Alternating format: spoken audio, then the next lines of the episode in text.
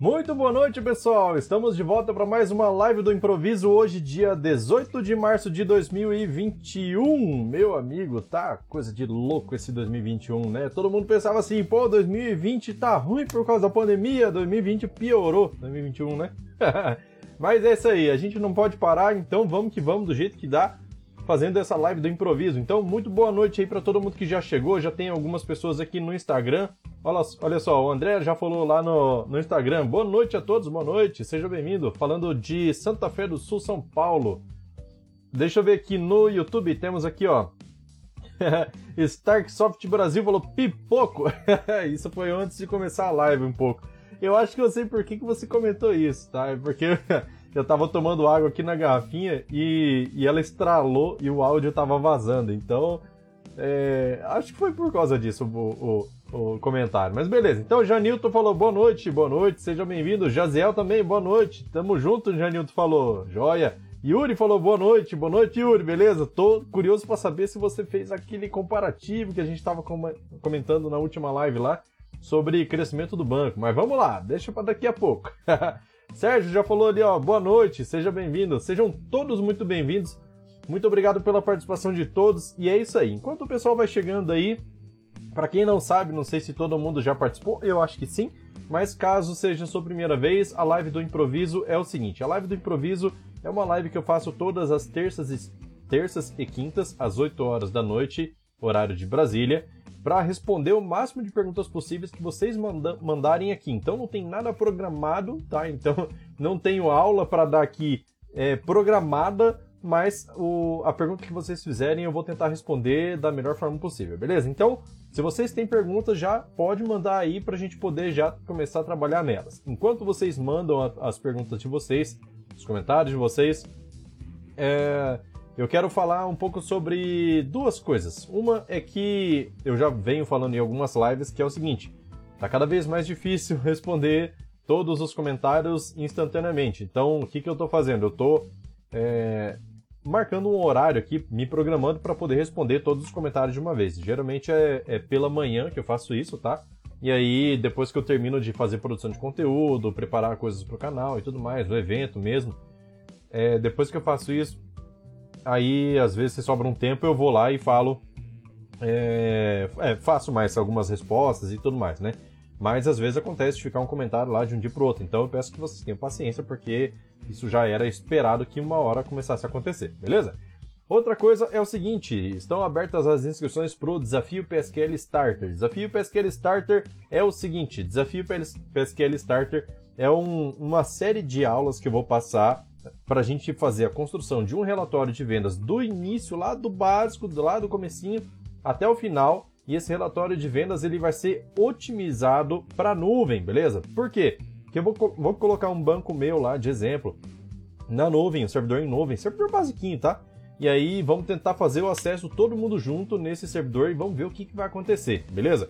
Daí eu vou fazer é, a explicação de como fazer esse relatório extraindo a melhor performance possível baseado na linguagem PSQL do Firebird, beleza? Então o Firebird tem uma linguagem PSQL lá que, assim, não é complexa, mas, cara, quando você conhece essa linguagem, as coisas fluem de um jeito que, olha só, você tá resolvendo algum tipo de problema de uma forma, às vezes você chega no seu trabalho, tenta resolver e não enxerga uma maneira de resolver e tem que partir para aplicação e acaba que fica lento, fica ruim. Você até resolve, mas aí vai, chega no cliente, ele reclama de lentidão. Então, a ideia de trabalhar com PSQL é para te dar uma série de outras possibilidades de solução de problemas, de extração de dados e tudo mais, para que faça isso da melhor forma possível. Então é isso que a gente vai explorar dentro desse evento. Vai ser ao vivo, tá? Todas as aulas vão ser ao vivo, vai ser quatro dias, tá? 6, 7, 8 e 9 de abril.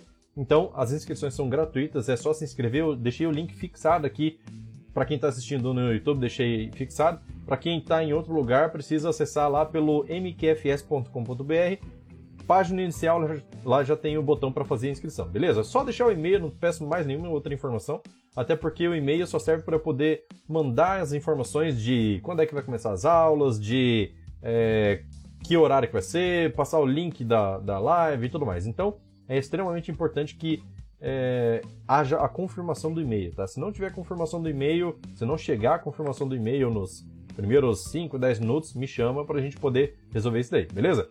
Lembrando que a maioria das pessoas que tem problema com o recebimento da, do e-mail de confirmação usam Hotmail, beleza? Por incrível que pareça. Gmail, vai que vai, tranquilo. Ball, vai que vai, tranquilo. Já outros domínios também, vai tranquilo. Agora o Hotmail está tendo algum tipo de problema de entrega. Então, se por acaso você tentar com algum e-mail, dê preferência para usar o Gmail, por exemplo, ou algum domínio próprio, beleza? Então vamos lá. Janilton falou assim: essa live é vida, meu amigo. É isso aí, cara. Rapaz, isso aqui é bom demais porque isso aqui deixa a gente cada vez mais próximo e eu gosto demais de ter esse contato com vocês. Sérgio falou assim: ó, estou com a seguinte dificuldade. Meu cliente vende ração, por exemplo, ele vende o saco fechado e em quilo. Como fazer para não ter dois cadastros do mesmo produto? É... Olha só, é muito provável que o seu cliente venda o saco fechado é, em determinadas situações, em quilo em outras situações, depende do que o cliente dele solicitar, mas quando aquela quantidade em quilo acabar, é muito provável que ele vai abrir outro saco, beleza? Então, se ele abrir outro saco para poder vender mais em quilo, que provavelmente é até mais vantajoso para ele, é mais lucrativo, né? Vamos dizer assim é possível que haja dois preços diferentes, preço de quilo diferente. Então, nesse caso aí, se tem dois preços diferentes, talvez seria interessante realmente ter é, a unidade, que é o saco de 15 quilos, ou de quantos quilos for, e, por exemplo, é, um outro produto lá. Mas eu sei que você comentou assim de, ah, mas não queria ter dois cadastros. Então teria que pensar em alguma modelagem de por exemplo, você cadastrar esse produto em quilos somente, certo? É, ou de repente. É, pode ser em quilos, né? Só que daí você vai ter que utilizar um campo numérico que possibilite casas decimais, né? Nunca vai ser quilo redondo. É... E aí, de repente, ter as possibilidades de venda em uma outra tabela. Por exemplo, uma tabela dependente, tá? Isso estou jogando na minha cabeça agora, tá? Não, não cheguei a testar isso.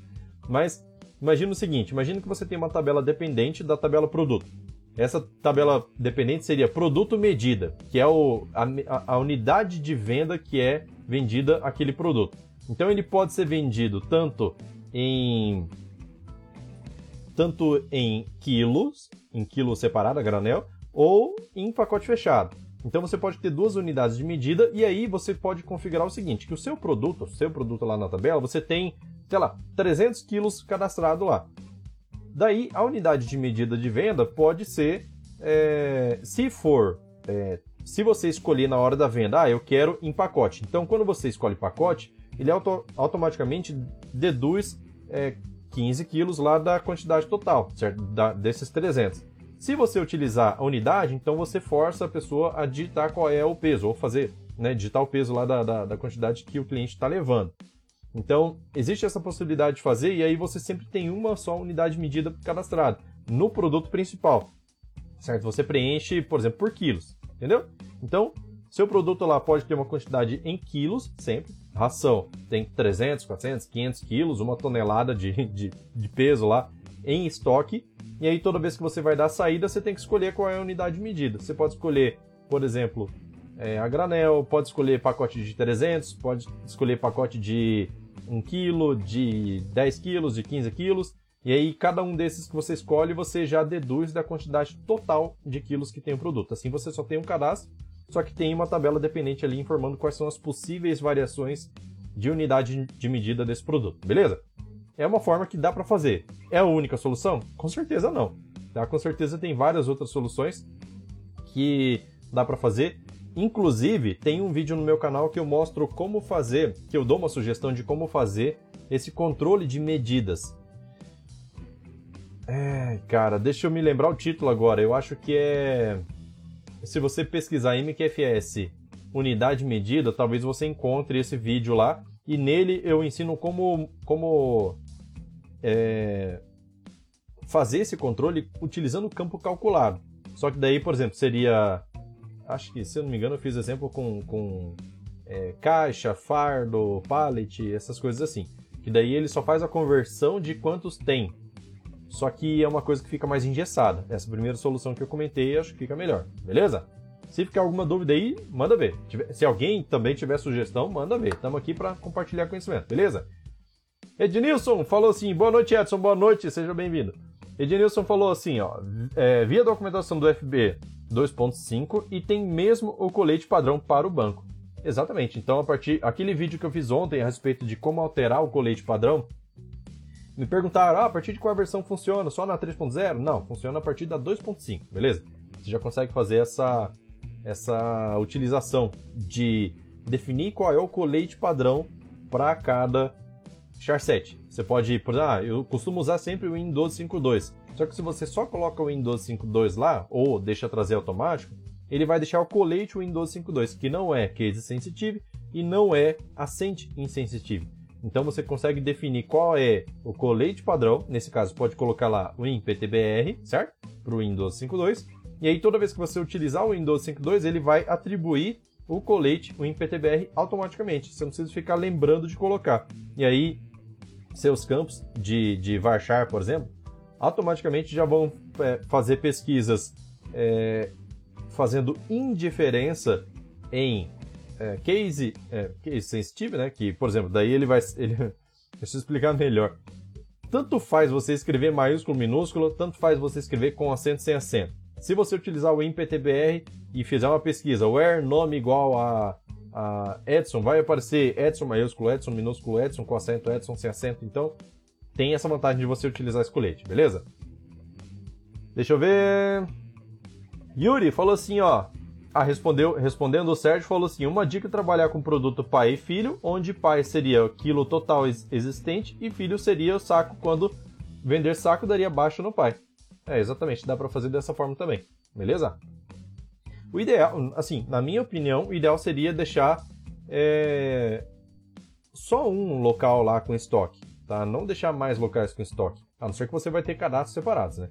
Mas deixa só no produto principal quantidade, quantidade em estoque, com a quantidade total, e embaixo, na tabela dependente, lá, produto medida, por exemplo, você coloca só qual é o fator de conversão. Então, cada vez que você escolher é, uma, é, um saco de 15, ele é, é, remove 15 quilos do produto de cima. Ele faz a saída de 15 quilos.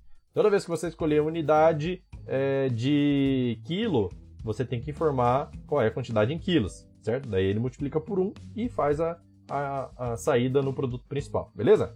Vamos lá. Vamos que vamos, vamos que vamos. Sérgio Ribeiro falou assim: boa noite, Recife, Pernambuco. Show de bola, show de bola. Rapaz, tem gente do Nordeste pra caramba nesse canal aí. Isso é bom demais. O pessoal do Nordeste é muita gente boa. Deixa eu ver, ó. Alexandro falou assim, ó. É, boa noite, Edson. Depois você pode dar dicas de diagrama relacional utilizando o ERWIN e onde posso baixar esse programa. Cara, o ERWIN eu utilizei ele há muitos anos atrás. Na verdade, eu nem lembrava dele, para falar a verdade. Mas assim, é... tanto que, olha só, quando eu vou fazer as modelagens no meu banco, isso é, é jeito meu, tá? Não tô dizendo que é certo, não tô dizendo que é errado. Na verdade, eu acho que nem é certo. Se for seguir as normas mesmo, eu sei que não é certo. Mas quando eu vou fazer modelagem de banco, eu faço no Excel. é verdade, eu faço no Excel. Eu pego e coloco lá, por exemplo, cria, eu preciso, vou criar um banco do zero, certo? Então vamos começar lá com as tabelas cadastrais: produto, cliente, fornecedor, ou então deixa só pessoa, certo? E aí define lá o tipo do, da pessoa, se é cliente, se é fornecedor, se é empresa, o que, que é. Você pode cadastrar tudo junto, já que a maioria dos campos são similares, né? Então, eu faço tudo no Excel, cara. Só que daí, assim, eu já tenho a noção de que eu preciso fazer as ligações, e aí eu já defino, ah, então na tabela de venda eu sei que eu vou precisar ter o ID da empresa, eu vou precisar ter o ID do cliente, eu vou precisar ter o ID da, uh, do vendedor, por exemplo, vou precisar ter várias informações lá que dependem de FK. Então, na hora que eu vejo, eu já sei. Eu já uso uma nomenclatura padrão, que daí eu sei que eu vou precisar criar FK nesses campos.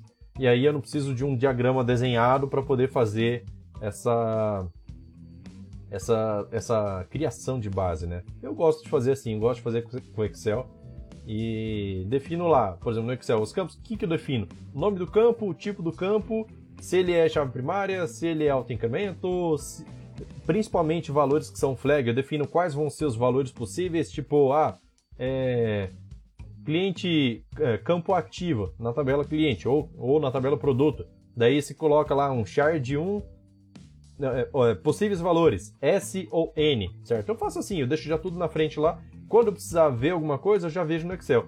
Eu acho mais, eu acho mais prático, é, mas é questão de, de costume, certo?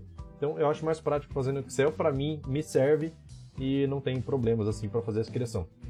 Daí, para falar sobre modelagem na, na, na, no canal, acho que é um assunto muito interessante. Por quê? Principalmente porque eu já vi várias, várias pessoas, tá? Isso não, não é um problema, tá? Isso não é um problema, assim, porque às vezes faltou um pouco de conhecimento para a pessoa e tudo mais, mas isso não tem problema, tá? Conhecimento a gente adquire com o tempo, experiência, inclusive, tá? Então, é, eu já vi vários bancos de dados que a pessoa tinha dificuldade em extrair as informações da base, mas não é por. Assim, aparentemente era extremamente simples, era para ser simples, só que na hora de ver a estrutura do banco é, tinha um problema de que a modelagem não estava legal. Então, pelo fato da modelagem não estar tá legal, é, acabava, acaba que acaba que complica muito a vida do, do desenvolvedor por, se não corrigir por anos ou pro resto da vida, tá? Então é bem interessante é, falar sobre esse assunto sim. Então eu vou começar a considerar falar sobre modelagem de dados dentro do, do canal, beleza? Vou começar a considerar isso.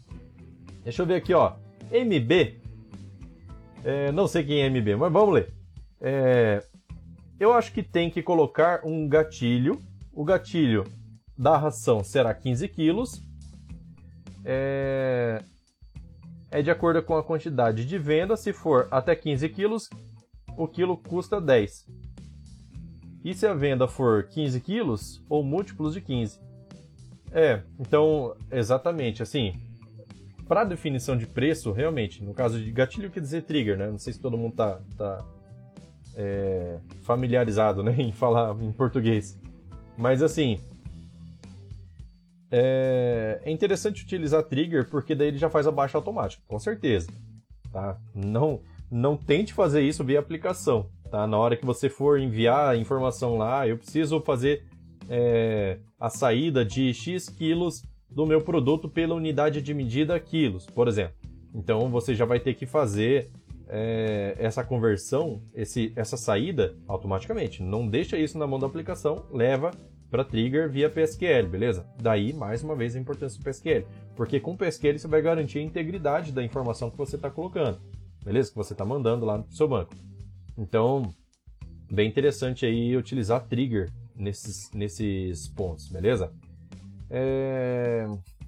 E, inclusive, eu não tinha falado de preço, né? Aproveitando aí que o MB falou assim de, de ter preço, é que esse preço pode ser o preço do quilo o preço daquela medida que você escolheu. Então, na, o preço do seu produto, nesse caso, que ele tem variações, ele poderia ficar nessa tabela dependente. Então, se eu escolher saco de 1 kg, preço é tal. Se eu escolher o preço do quilo, preço é tal, certo? Então, se eu escolher a unidade quilo, então o preço é, é diferente. Então, você pode ter N preços diferentes aí para cada, cada situação. É, seria interessante na hora que você for fazer a venda carregar o preço disso também, tá? Não fica só fazendo referência lá, né? isso aí acho que não precisa nem falar. Mas na hora de colocar lá o produto na venda item, você define qual é a unidade de medida, qual é a quantidade de dessa medida que você escolheu e já coloca o preço unitário lá. Deixa gravado lá na tabela venda item, porque daí é... para você tirar relatórios vai ficar muito melhor, beleza? Deixa eu ver, deixa eu ver, deixa eu ver. Sérgio falou, valeu, muito obrigado. Sérgio falou, Yuri, valeu, muito obrigado. Já tá agradecendo todo mundo. Aí, ó, ideia até bastante. MB falou assim, ó, cria dois campos, venda, é, venda granel e outro campo, venda pacote fechado, né? Cada produto vai ter dois preços. Aí na hora da venda, a quantidade dá para saber se a venda é pacote ou a granel. Então, o problema é que pode ter N pacotes diferentes. Pacote de 15, pacote de, de 10, pacote de é, enfim, N, N pacotes. Só que tem outro detalhe também, olha só. Aí a gente começa a entrar em outra situação. Se você vende a granel e pacotes de N quantidades diferentes, tem lá o código de barra do produto. cada pacote tem o seu código de barra. Então você precisa cadastrar também o código de barra dentro dessa tabela dependente. Porque na hora que você passar, ele precisa saber, ó, esse, esse código de barra é referente a essa unidade de medida, que é a 1 kg, por exemplo. E aí você faz a referência ao produto principal. É o mesmo produto, só que daí a diferença é a quantidade de é, quilos que ele vai deduzir lá do produto principal e o preço que ele vai cobrar em cima disso, beleza? Mas eu acho que de repente compensa. Compensa você ter produtos, é, cadastros separados. É que depende muito da, da modelagem que você utilizou. Por quê? Aí vamos começar a pensar mais para frente. Imagina a tributação disso. Imagina que produto. A gente não tem como prever tributação de tudo, tá? Até porque isso pode mudar com o tempo, pode mudar é, várias vezes, dentro de um ano pode mudar. E aí, vamos pensar o seguinte: que o mesmo produto, se for vendido a granel, ele, ele tem uma tributação. O mesmo produto vendido no pacote de 20 quilos, por exemplo, tem outra tributação. Tá, eu não sei se isso acontece para ração. Não, não sou especialista tributário. Mas a gente, como programador, sabe que existe essa possibilidade. Né? De uma hora alguém lá e botar uma lei de que ração acima de 20 quilos vai ser considerada uma ração para. Não, vamos colocar um saco maior de repente, não sei nem se tem. Mas para levar uma quantidade acima de 30 quilos já é considerado, por exemplo, é, para uso em comércio e não para venda para consumidor final. Então, de repente, a tributação pode ser diferente. E se a tributação é diferente, aí você vai ter que ter esses campos também personalizados para cada para cada medida, vamos dizer assim. Então, talvez complique mais você ter dessa forma, seja mais simples você ter tudo só no cadastro de produto separado, beleza? Então você teria o estoque separado. Outra coisa, é... Não, é. Então, assim, aí você tem que repensar todo o seu sistema. Porque tem relatório de. É... É, por exemplo, projeção de compras. Então você precisa ter uma ideia se você precisa comprar, quantos, quantos que você precisa comprar, é, é, se sai mais pacotes, se sai menos pacotes, se compensa comprar tudo, é, sei lá, pacote de 3 quilos para cima. Então, tem uma série de coisas aí que de repente facilita se você tiver cadastros separados, tá? Vamos lá. É, deixa eu ver, deixa eu ver. Fabiano de Souza falou assim: boa noite, boa noite, Fabiano, seja bem-vindo. Ednilson falou: Web Expert completo faz modelagem. Faz mesmo. Se você é, tem uma opção lá, cara, eu não vou me lembrar agora exatamente qual que é a opção, mas tem. Ele tem como você observar o diagrama de todo o seu banco de dados, ou então você arrasta as tabelas lá que você quer e ele já faz a ligação de todas as tabelas. É bem parecido com o que é o ERWin, beleza? Só que eu não sei se o ERWin é gratuito ou não de repente ele for gratuito né, e você gosta de enxergar lá a modelagem do seu banco, compensa olhar lá, beleza? Vamos lá, Joel Costa falou boa noite, boa noite, Joel, beleza? Correndo para chegar na hora. isso aí, isso aí. É... Yuri falou assim, ó, um exemplo aí de tributação que você falou aqui em Goiás, alho a granel é uma tributação e pacote é outra. Aí, ó, pronto. Isso, isso não envolve só ICMS, né? Tem, tem outros tributos aí, tem ICMS-ST, tem IPI, tem é, PIS, COFINS, então pode... Cara, a chance de dar problema... Eu acho que é mais vantajoso ter cadastros separados. Depende, sim, depende como que você vai fazer a modelagem, né? Mas, às vezes, do jeito que está o seu sistema, se você for pensar num, numa modelagem dessa forma, vai dar muito trabalho para você poder adequar todos os produtos e tudo mais, fazer atualização. Beleza? Cadê? Acabou as perguntas? Acabou as perguntas? Vamos mandar pergunta aí, pessoal. Enquanto isso, ó, já chegou mais gente. Temos 16 pessoas ao vivo na live do YouTube. No Instagram temos 5 pessoas ao vivo. E no Facebook temos uma pessoinha ao vivo. E. Então vou aproveitar aqui, ó. Vamos deixar um like aí, galera. Pessoal, o like é extremamente importante, apesar de, de de repente vocês não saibam disso, mas o like é extremamente importante para o canal, não só para mim, né, para eu saber se vocês estão gostando do conteúdo, mas para o canal, para ele ganhar relevância, porque toda vez que vocês dão um like num vídeo do canal, qualquer um que seja, o YouTube vai entender assim, ó, esse vídeo aqui o pessoal tá gostando, então eu vou divulgar para mais pessoas. Então, eu, eu sou uma, uma das pessoas que, cara, eu assisto muito vídeo, tem muito vídeo que eu gosto, mas eu esqueço de dar like. Então, só tô lembrando aí para vocês, quiser dar like aí, fica à vontade. Adoro quando vocês dão like, porque aumenta cada vez mais a relevância do canal, beleza? Então, é isso aí. Mais perguntas, podem mandar mais perguntas aí. Enquanto isso, vou tomar uma aguinha.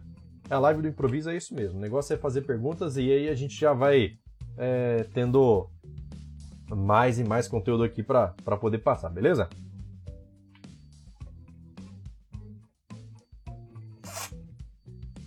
Toda vez que eu bebo água nessa garrafa, ela me dá um beijo depois. é, faz... vamos lá, vamos lá. Deixa eu ver aqui, ó. É... Eduardo falou lá no Instagram. Oi, Edson, boa noite. Boa noite, beleza? Acho que ele vai mandar uma pergunta, eu acho, hein? Vamos lá, vamos torcer. Alexandre falou assim, Edson, é... tem, acho que tem como acessar base de dados, ah, outra base de dados via Select, acho que é isso que ele quer dizer.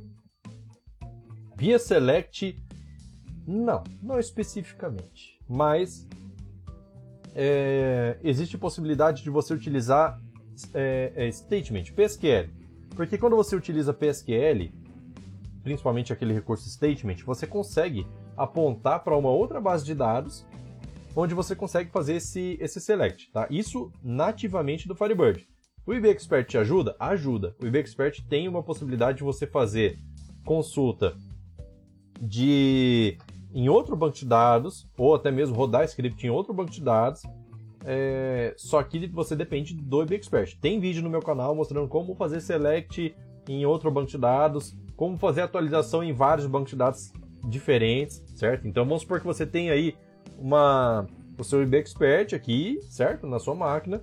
Seus clientes são em nuvem e aí você tem todos, seu, todos os bancos de dados dos seus clientes registrados aqui. Como que eu faço para fazer a atualização em massa em todos os clientes de uma vez, para não precisar ficar conectando, rodando script? Desconecta, conecta, roda script, desconecta. Tem vídeo assim também no canal que o Expert ajuda bastante a gente, beleza? É... Mas, como eu falei, nativamente a gente tem a opção de utilizar PSQL para poder fazer essa conexão. Inclusive, inclusive, esse vai ser um, um dos recursos que eu vou demonstrar dentro do, do desafio PSQL Starter. Então, se você ainda não se cadastrou para o desafio PSQL Starter, se cadastra e eu vou abordar um relatório de vendas que vocês vão rodar se conectando em outro banco de dados, em nuvem, de repente, para você poder é, fazer consultas e tudo mais, e a gente vai desenvolver um relatório juntos, beleza? Então, esse relatório vai ser interessante que a gente vai desenvolver ele juntos. Se você tiver em dúvida, a gente já pausa, já esclarece tudo. Então, ser quatro dias para a gente explorar muito bem a melhor performance possível que a gente consegue extrair utilizando PSQL. Vocês vão ver que utilizar PSQL em consultas é muito mais vantajoso do que utilizar somente Select. Cara, vocês existe melhoria de performance, existe redução de código, existe facilidade de manutenção. Então tem uma porrada de vantagem aí que, cara, eu tô louco para mostrar isso para vocês. Então, não perde o evento, é gratuito, vai ser online, vocês vão poder assistir aí, ó, do conforto da casa de vocês. Pede o alvará para esposa para poder ficar aí uma horinha, uma horinha, uma horinha e meia por dia, para a gente poder é, por noite, né, na verdade, para a gente poder trabalhar nesse relatório aí. Cara, o ganho que vocês vão ter só com essas aulas aqui, ó, de graça, vai ser absurdo, beleza? Então, não perde porque vai ser top demais, beleza? Vamos lá. Deixa eu ler os comentários aqui, senão eu vou perder, ó. O pessoal agora desandou em colocar comentário aqui, ó.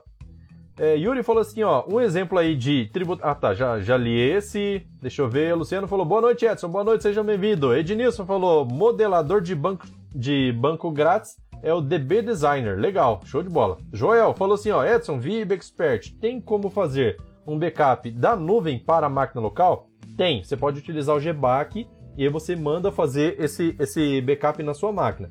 Existe, existem as duas possibilidades. Você mandar fazer dentro do servidor ou, de, ou trazer os dados para sua máquina. Tem como fazer, beleza? Tem um, um vídeo que eu mostro como fazer backup remotamente.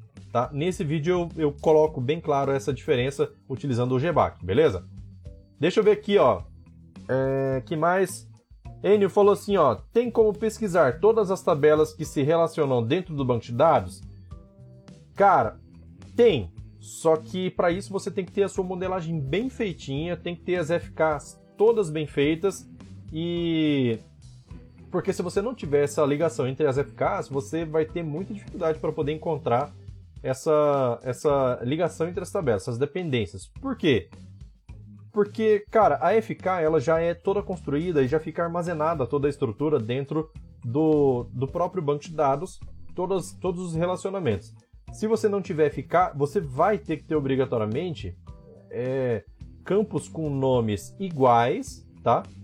Para você imaginar que pode ser relacionado, tá? Mas isso é uma suposição, isso com certeza pode ser falho. Então, a única saída que é garantida é com FK.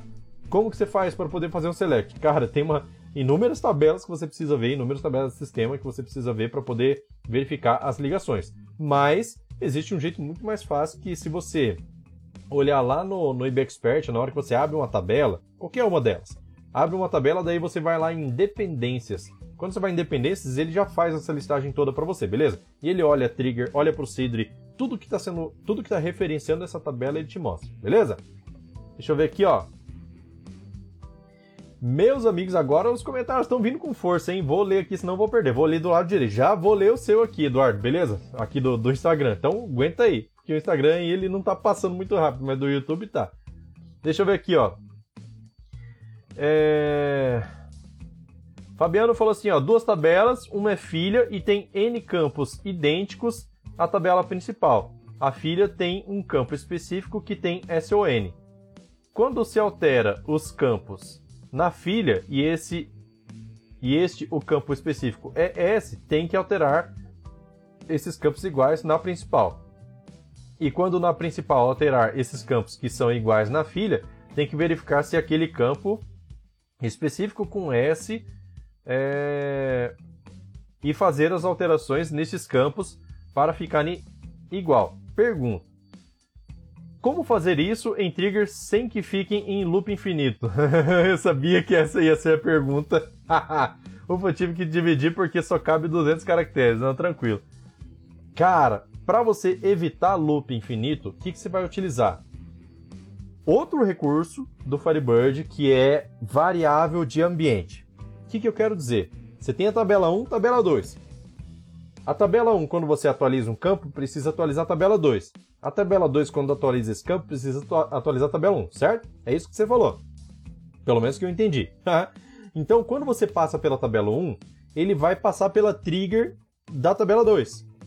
Quando você passa pela trigger da tabela 2, você alimenta essa variável falando assim: passou, cria uma variável de ambiente, por exemplo, chamada passou tabela 2, SON. Aí você alimenta esse campo aqui para S. Então, se ele passou pela tabela 2, quando você for passar para a tabela 1, ele vai alimentar a mesma coisa. Certo? Deixa eu, deixa eu começar de novo o exemplo, para ficar mais claro. Acho que eu confundi aqui mais do que esclareci. Tabela 1. Inseriu? Inseriu. É, ou alterou o campo? Alterou. Seta a variável para já alterou na tabela 1, certo? Quando vai para a tabela 2, né, quando você vai fazer essa atualização na tabela 2, daí você vai verificar, tá, já passou pela tabela 2? Sim ou não? Se não, atualiza. Se sim, não atualiza mais. Pronto, encerrou o loop. Certo? Se ele não atualizar aqui, ele não vai atualizar a tabela 1. Agora, se já atualiza, se não atualizou, ele vai atualizar a tabela a tabela 2. Aí ele vai voltar para a tabela 1. Daí na trigger da tabela 1 você tem que perguntar: já atualizou a tabela 1? Sim ou não? Aí ele vai estar tá dizendo que sim, já atualizou. Isso com variável de ambiente, tá? RDB set context, RDB get context. Beleza? São essas duas funções para você definir variável de ambiente. E aí, é, dentro do treinamento de PSQL, inclusive, tem aula mostrando exatamente como, como que isso funciona. Em trigger, inclusive, tá? Então, na tabela 1, você vai perguntar, já passou pela tabela 1? Já. Então, não atualiza mais, encerrou o loop, beleza? Dessa forma, você é, é, evita o loop infinito. Tranquilo? Deixa eu ver aqui, ó. Agora eu vou aqui pro Instagram. Eduardo falou assim, ó. Alterar o tamanho do varchar no IBExpert não deixa dar erro de domínio o que pode ser? Recriei o campo porque estava travando e copiei e colei. Provavelmente você tentou alterar o tamanho do varchar para um tamanho menor, tá? O Firebird não te permite diminuir tamanho de campo. Por quê? Porque existe o risco de você perder informação, certo? Então, por exemplo, o meu campo aqui é varchar de 3 mil, só que eu errei, era para ser varchar de 30, certo? Coloquei 2 zero a mais aqui, porque travou meu teclado e foi, e eu nem vi, certo? Então, mesmo que, mesmo que dentro do seu campo não haja 3 mil caracteres, haja no máximo 10, por exemplo, se você tentar diminuir, o Firebird, o Firebird não vai checar isso. Ele vai olhar e falar assim, ó, cara, pode ser que tenha 3 mil caracteres em algum campo aqui. Então eu não vou fazer essa alteração porque senão eu vou perder dados, certo? E aí ele não faz essa ele não faz essa alteração diminuindo o tamanho do campo. Então realmente você precisa criar um novo campo com o tamanho certo para poder fazer essa substituição. Agora, se fosse para aumentar o tamanho do campo, aí dá certo. Mesma coisa serve para campo inteiro. Por exemplo, ah, queria um campo small int, quero aumentar? Quero. Então você pode, pode aumentar para integer. Beleza. Então aumenta para integer, vai caber. Ah, ainda não é suficiente, vou querer aumentar para Big Int. Consegue? Consegue. Big Int, beleza, consegue fazer alteração. Ah, não, Big Int foi um erro, quero voltar para integer. Já não consegue mais. Porque você pode estourar o tamanho do campo. Beleza? Então, Firebird trabalha dessa forma. Vamos voltar aqui para o YouTube agora. Yuri falou assim: Edson, analisei conforme você me sugeriu. Agora que eu tô ansioso para ver, hein?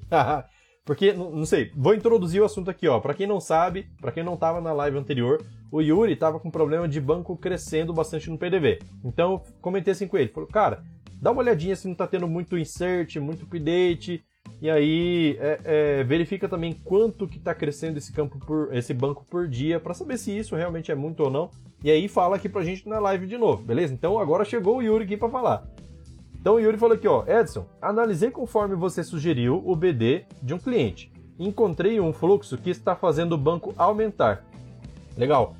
Que é a carga inicial do PDV, que roda todo dia na primeira abertura do PDV. Hum, cara. Vamos continuar aqui, ó. Onde deleta todos os produtos é, e todos os clientes e insere novamente. Porém, não consegui identificar o porquê esse crescimento excessivo. Cara, ó, quer uma ideia? Provavelmente ele faz essa deleção. Ele provavelmente ele faz essa deleção porque para não fazer esse controle de ah, houve uma alteração no cliente 1, então só faz essa alteração também para o cliente 1 lá no PDV, em todos os PDVs.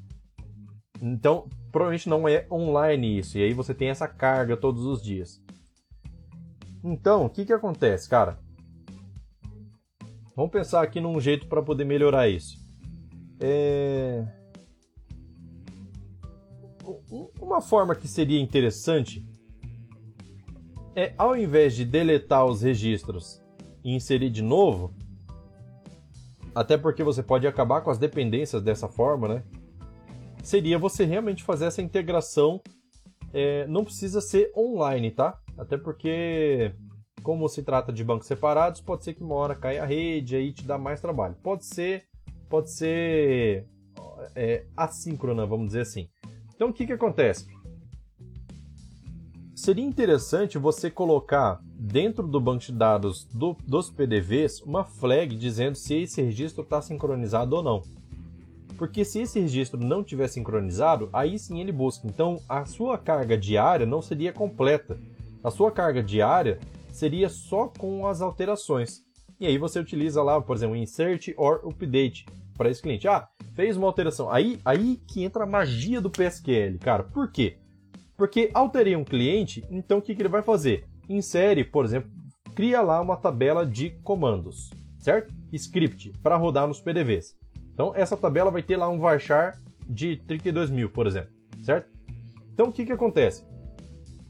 Toda vez que você faz uma alteração de dados que, que precisam descer para o PDV, produto, cliente, é...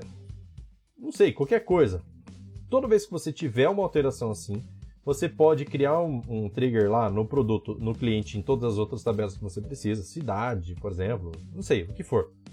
Tudo que for necessário. Faz um trigger que vai fazer o quê? Ah, houve alteração no registro, então pega esse registro e joga e cria um comando de update e grava nessa tabela de comandos, certo? Então essa tabela de comandos vai ter comando de produto, vai ter comando de cliente, vai ter comando de tudo, certo? De informações que precisam descer para o PDV, certo? Daí, uma vez por dia, duas vezes por dia, você captura todos os comandos que ainda não foram rodados naquele PDV. Então você pode ter uma, uma, uma informação no PDV falando assim, ó, qual é o ID do último comando gerado. Então, o último comando gerado foi o ID número 32. Então, você observa todos os IDs do 32 em diante, do 33 em diante, certo? Por quê? Porque daí do 33 em diante vai ter só o insert em um determinado cliente, vai ter um delete de um determinado produto, vai ter um update de um outro cliente, certo? Então, quando você fizer a leitura dessa tabela de comandos, você só faz.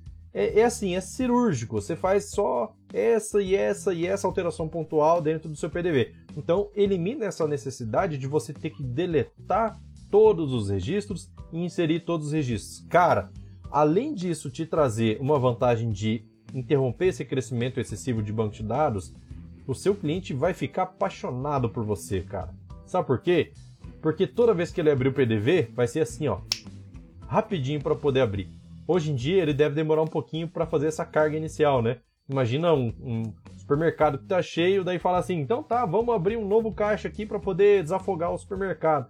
Daí vai lá abrir o PDV. Ah, tem que esperar. É igual aquele negócio de atualização de tabelas de cartão, sabe? Você vai passar o cartão e você é o primeiro que passa. Daí quando você passa, atualizando tabelas. E fica, e fica, e demora, e demora, certo? Agora, quando você tem somente alguns comandos para serem executados, aí pronto, seu PDV vai abrir rapidinho. Agora, melhor ainda é se você rodar isso, por exemplo, é, sei lá, quatro vezes por dia.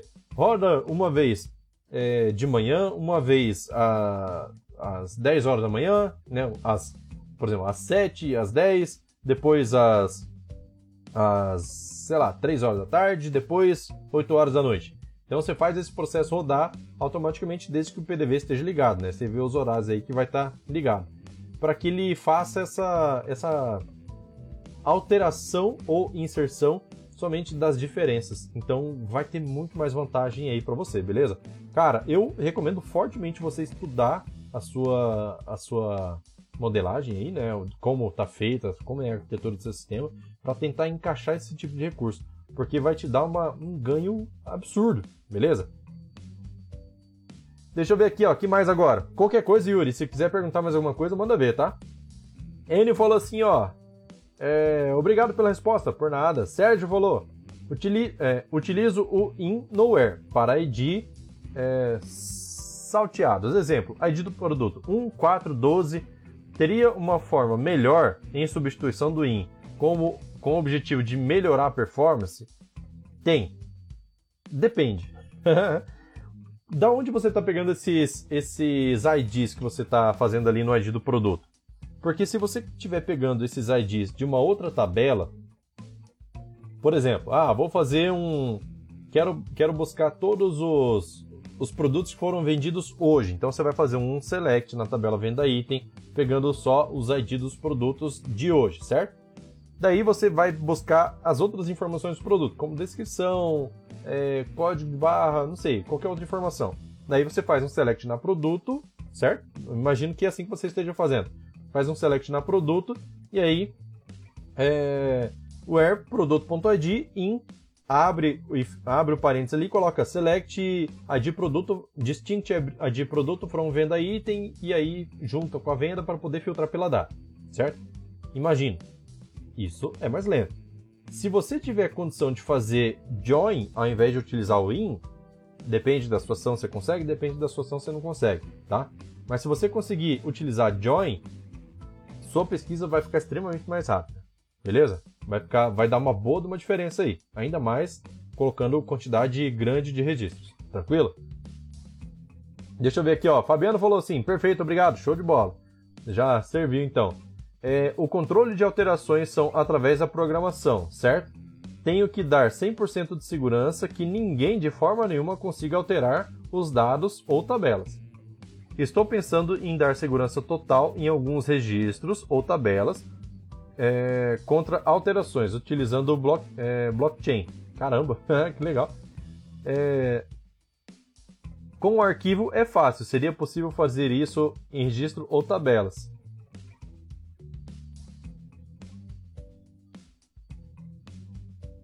É...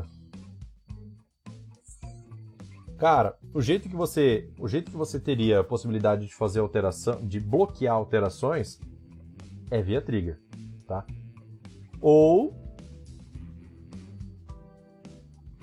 Não, teria que ser via trigger mesmo. Só que aquele negócio, se alguém acessar o banco e desativar a trigger, vai conseguir deletar, vai conseguir alterar, por exemplo. Mas via trigger você consegue fazer essa essa proteção para que não para que impeça a deleção de registros, de, deleção, alteração, de, é, ou, ou, só permita caso exista, por exemplo, uma variável de ambiente setada dizendo que pode alterar, certo? Então, se essa variável, por exemplo, coloca um, um código específico, certo? Então, se essa variável não está alimentada com esse código específico, significa que você não pode permitir deleção. E aí, só quem passa esse código, específico é a sua aplicação na hora que se conecta, por exemplo. Passa lá, ó, esse usuário aqui tem permissão de fazer deleção ou alterações. Caso contrário, é, não consegue, beleza? Mesmo que seja via banco, a pessoa não vai conseguir acessar lá. Via trigger você vai conseguir fazer essa, essa checagem, beleza? Utilizando PSQL, claro, obviamente. Deixa eu ver aqui, ó. Ele falou assim, ó, qual a ferramenta para Fabiano, se não respondi, se sobrou dúvida, é só falar, tá? Se eu entendi errado também, fica à vontade, não tem problema não. É, ele falou assim, qual ferramenta para verificar erros de estrutura e correção de banco de dados? Existe o GFix, tá? O GFix, você consegue fazer uma validação da, da estrutura do banco. Se tiver algum erro, ele vai te acusar. E a solução, geralmente, para um banco de dados que chegou a corromper, é fazer backup e restore, tá? E aí você precisa utilizar em conjunto com GFix e tudo mais para poder fazer isso. Eu não sou especialista em recuperação de banco, tá? Já peguei alguns bancos sim para poder corrigir. É mas teve coisas que eu não consegui resolver. Então tem situações que é bem difícil mesmo.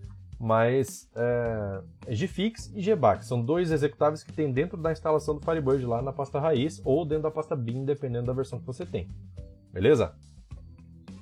Vale a pena consultar um pouquinho para ver sobre eles. Yuri falou assim, ó, beleza, obrigado, deu uma boa ideia do que posso fazer para melhorar. Muito obrigado, show de bola. A Alexandra falou assim, ó, Edson, no caso do Yuri, não é bom gerar também mais índice? É... Não necessariamente, porque, por exemplo, quando é, que ele está reclamando de aumento de aumento de tamanho de base de dados. E esse aumento acontece quando geralmente faz inserção em massa. E aí quando faz inserção em massa acontece esse tipo de aumento de banco e o banco não volta o tamanho do o tamanho do arquivo, né? Ele só só aumenta. Ele não, não chega a diminuir. Ele reaproveita o espaço que foi é, é, inutilizado por conta de deleção, por exemplo, mas ele não chega a diminuir o tamanho do banco. Então, nesse caso, o índice não faria diferença. Para mesmo para inclusive, olha só, quando existe inserção em massa, existe recomendação de você desativar o índice para ganhar performance. Não não e, e que é diferente do que o pessoal fala, né? Ah, vou é, criar índice aqui para ter mais performance. Ele tem mais performance para pesquisa, mas para inserção não. Entendeu? Update sim. Update sim também. Deixa eu ver aqui, ó. É, Sérgio falou assim: obrigado, Edson, show de bola. Fabiano comentou mais aqui, ó. Sim, mas aí eu controlo. Ah, sim, sim, mas aí eu controlo. Ah, tá. Então ele já faz controle. Tem que dar uma segurança em outro nível. Se alterar ou excluir, é, Bingo, o blockchain está corrompido. Entendi. Tem que dar certeza aos clientes que aqueles dados foram alterados, mas não possa ser não, não, é, não pode ser apenas controles do próprio banco. Entendi. Cara, é... você você só para ver se eu entendi, tá? Se houver a alteração você precisa registrar e saber exatamente quem foi, quando foi, por quê, motivo, por exemplo. Então, é... nesse caso aí, tem, tem como você implementar uma auditoria em PSQL no seu banco de dados é... para você monitorar algumas tabelas ou todas as tabelas de forma que qualquer alteração, inserção ou deleção seja registrada em uma tabela de auditoria. Seu banco vai crescer um pouco, tá? É, se você ativar esse recurso, né? Mas pelo menos você vai ter um log de alterações e pode falar, ó, fulano altera alterou tal informação de, de tal para tal, de tal para tal, de tal para tal, tal campo de tal para tal. Então você tem como fazer uma implementação desse tipo. É difícil? Não é fácil. Já fiz vídeo? Já. Tem um vídeo, uma aula dentro do treinamento de PSQL que ensina a fazer é, que depois de pronto o script, você aperta F9 para rodar e ele cria a auditoria do banco de dados inteiro. Com a opção de você ativar ou desativar a auditoria geral, certo? Então, existe isso pronto lá já. Zilon falou assim, ó, use GFix e Reze. Exatamente.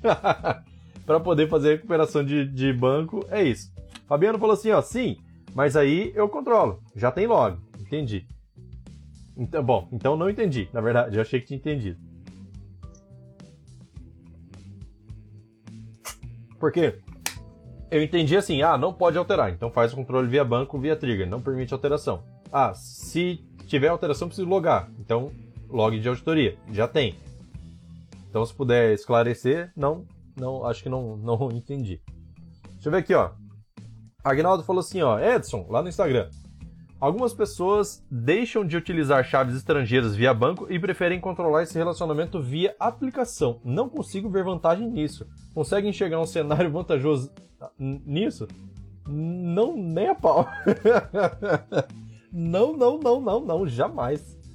Cara, é extremamente necessário utilizar FK porque só a FK vai garantir que o seu banco de dados vai estar íntegro. Via aplicação, não vai dar essa, essa, essa garantia, porque erros em aplicação podem acontecer o tempo todo. Dá um erro de rede, dá um erro de usuário. Cara, usuário é incrível, você não consegue prever tudo que o usuário consegue fazer.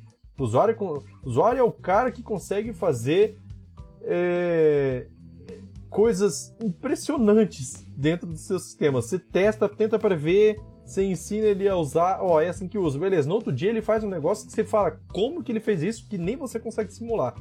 Então, assim, tem muita coisa que a gente não consegue fazer, é, é, não consegue prever via aplicação, que uma FK pode garantir a sua integridade de banco. E se você não tem FK, seu banco vai ficar o quê? Sem integridade. E aí, ficou sem integridade, meu amigo? Hum, sem integridade perde confiabilidade, porque seu cliente vai ver na tela, ó, venda item do produto número 15. Entra lá no cadastro de produto para ver que produto que é.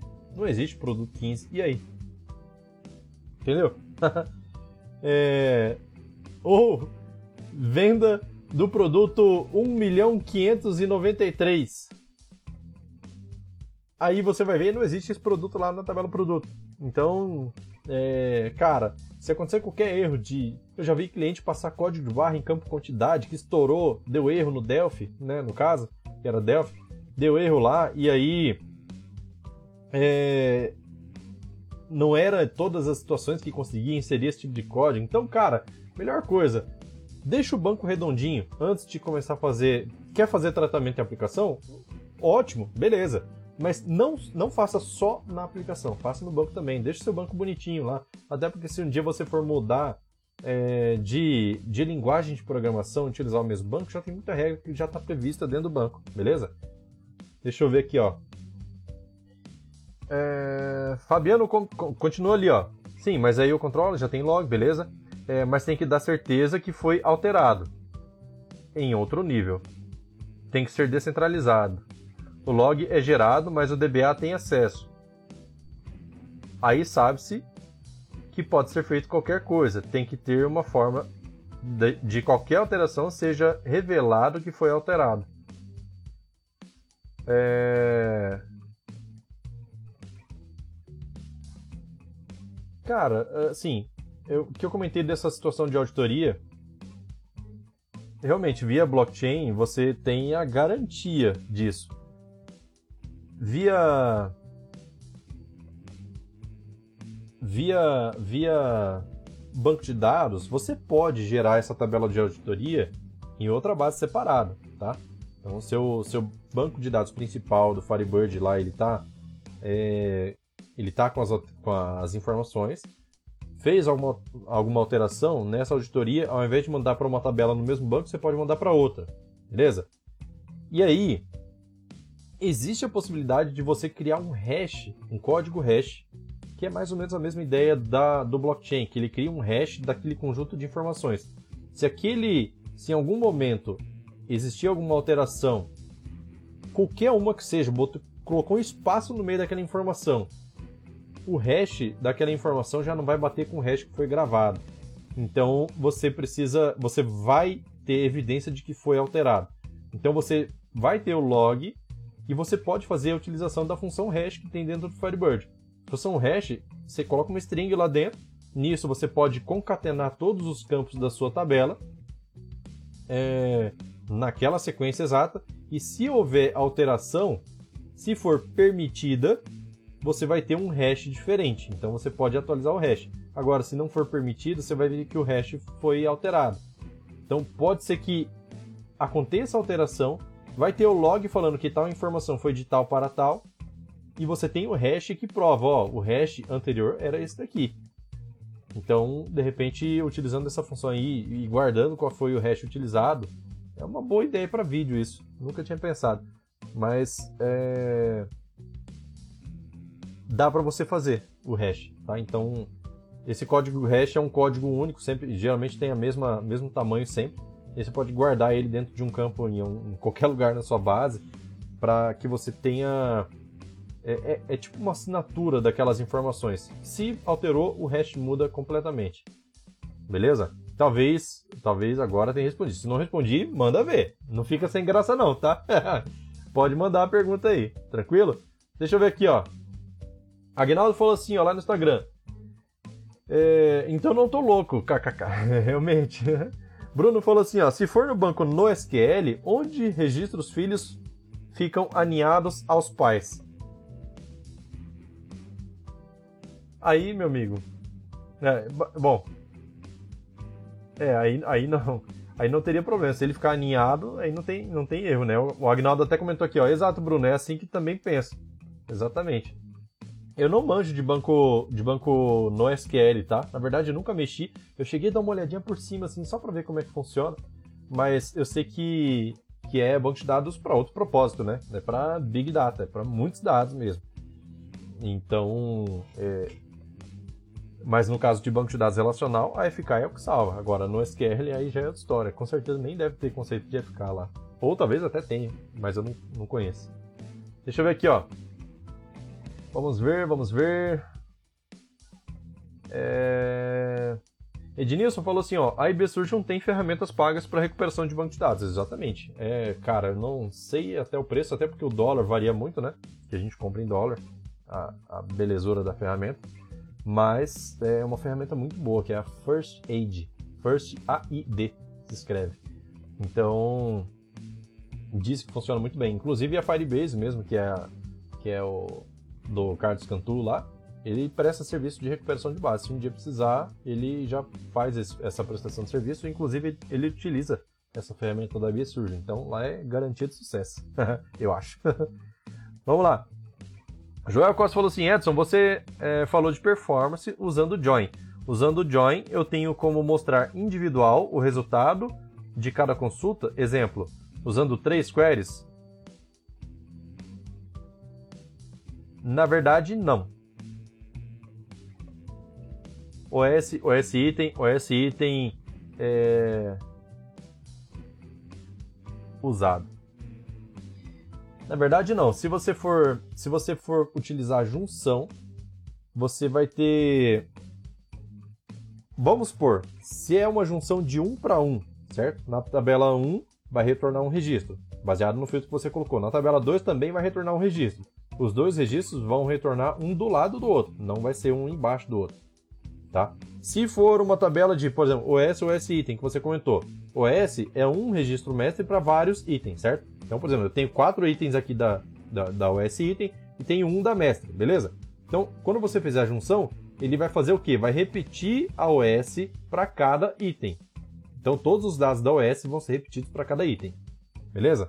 Então, assim que vai ser a, a, a exportação. É, no caso de Join, né? Mas se eu não, se eu não, se eu não respondi a dúvida, só comentar aí, beleza, João? É, deixa eu ver, deixa eu ver.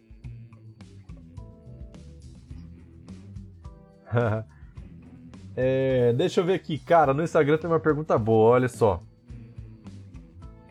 É, só que eu não vou saber dizer seu nome. O nome do usuário é Novix. O nome do usuário é Novix. É, Firebird versus SQL Server versus MySQL. O que me diz? essa, essa é para dar treta. Esse tipo de pergunta é para dar problema. Mas assim, cara, olha só. Primeiro, Firebird, SQL Server, MySQL. Firebird dos três é o único gratuito. SQL Server tem versão gratuita? Tem, mas é limitado. Firebird não. Firebird é open source. MySQL é gratuito? É gratuito para desenvolvimento. Vai usar para uso comercial? Precisa pagar. É... Cara, eu não tenho dúvidas que todos são ótimos bancos de dados. SQL Server, MySQL, Oracle, tá? Firebird, inclusive. Só que o negócio é o seguinte: é... qual desses bancos de dados você domina, tá? Se você domina MySQL e não domina Firebird, MySQL vai cair como uma luva para você, provavelmente. Porque a quantidade de recursos que tem o MySQL, que já está muitos anos no mercado, vai ser, vai ser muito bom para você.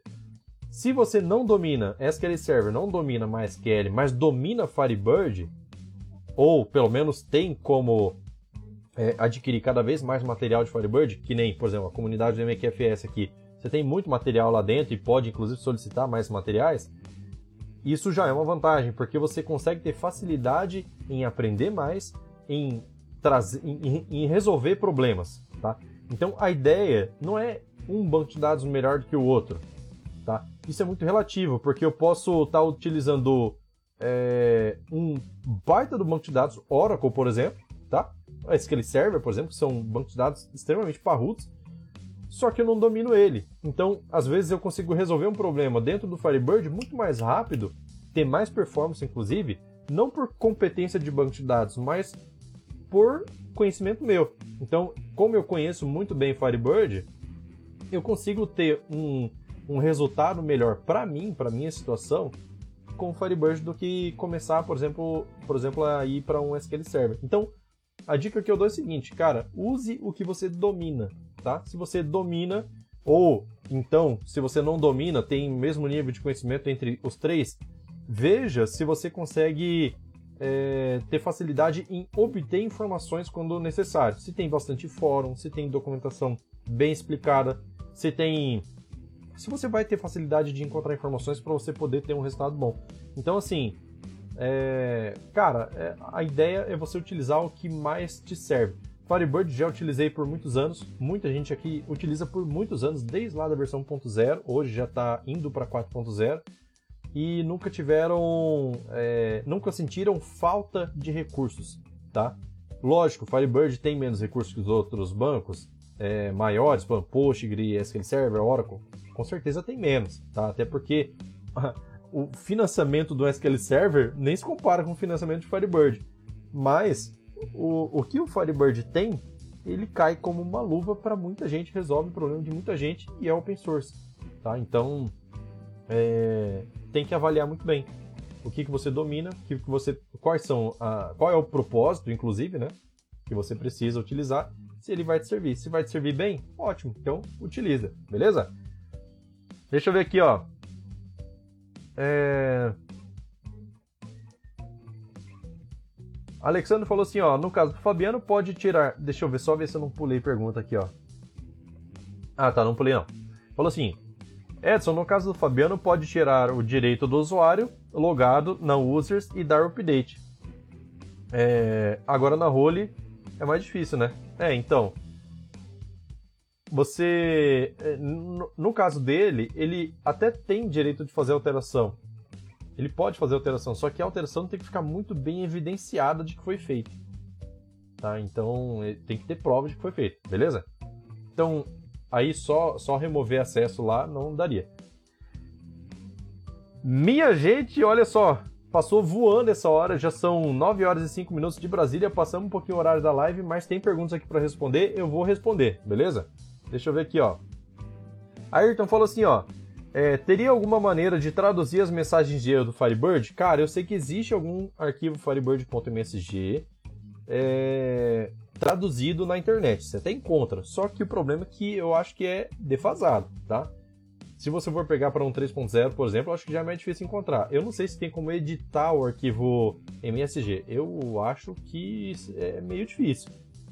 Mas, de qualquer forma, o interessante do arquivo MSG seria você interpretar essa mensagem na sua aplicação, por exemplo, porque erro de banco de dados já é um erro mais, mais vamos dizer assim, dos níveis, né? Aplicação, tela, tela do sistema, regra de negócio dentro do sistema, é, camada do banco de dados aqui, ó, que tem as validações e tudo mais. Então, esse erro, esses erros que podem acontecer dentro do banco de dados, eles vão subir para a aplicação e lá dentro da aplicação você pode dar opções para o seu usuário é, saber o que fazer. Às vezes a mensagem do Firebird não vai ser clara para um usuário leigo, usuário do sistema lá, seu cliente, ele não vai entender nada. Pode, pode colocar em português lá que ele não vai entender. Então é interessante interceptar essas mensagens, mesmo que esteja em português. Beleza? Deixa eu ver aqui, ó. É... Enio falou assim, ó. Quando o sistema trava e o usuário usa Ctrl Alt Delete. Bom. você quer saber o que, que acontece? Que eu vi aqui que você não, não continuou respondendo. Mas quando o sistema trava e usa Ctrl Alt Delete, automaticamente a conexão com o Firebird vai cair.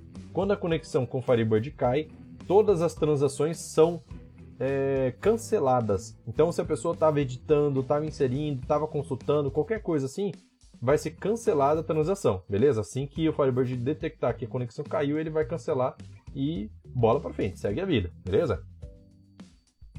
Fabiano, Fabiano falou assim: top, é isso, vou por, vou por esse caminho, show de bola, então deu certo lá. Zilon falou assim: ó, no banco no SQL, é, os pais e filhos se, se conectam ou por relacionamento, ou filhos ficam dentro é, do pai em um array. Exemplo, MongoDB. Ah, beleza, show, show de bola a informação aí. Joel falou, obrigado, respondeu assim, beleza. Preciso performatizar essa consulta, show de bola. Dá uma olhada nos índices que estão. É, nos, é, observa se os campos que estão no where e no join possuem índice, beleza? Order também, tranquilo? É, o Gilberto falou assim, ó, Firebird é o que tem mais recursos por bit quadrado. é boa.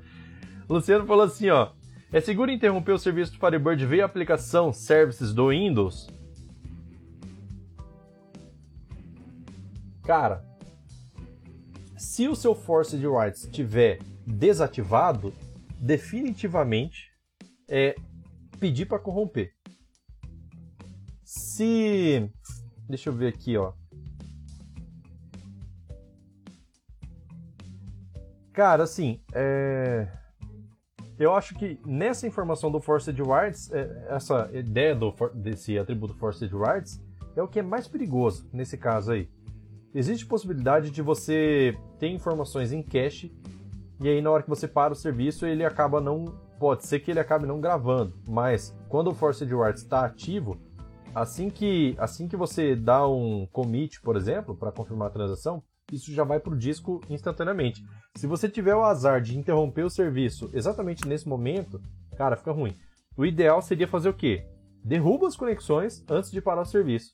Porque pelo menos derrubando as conexões, você vai cancelar as transações. O Firebird vai fazer isso para você.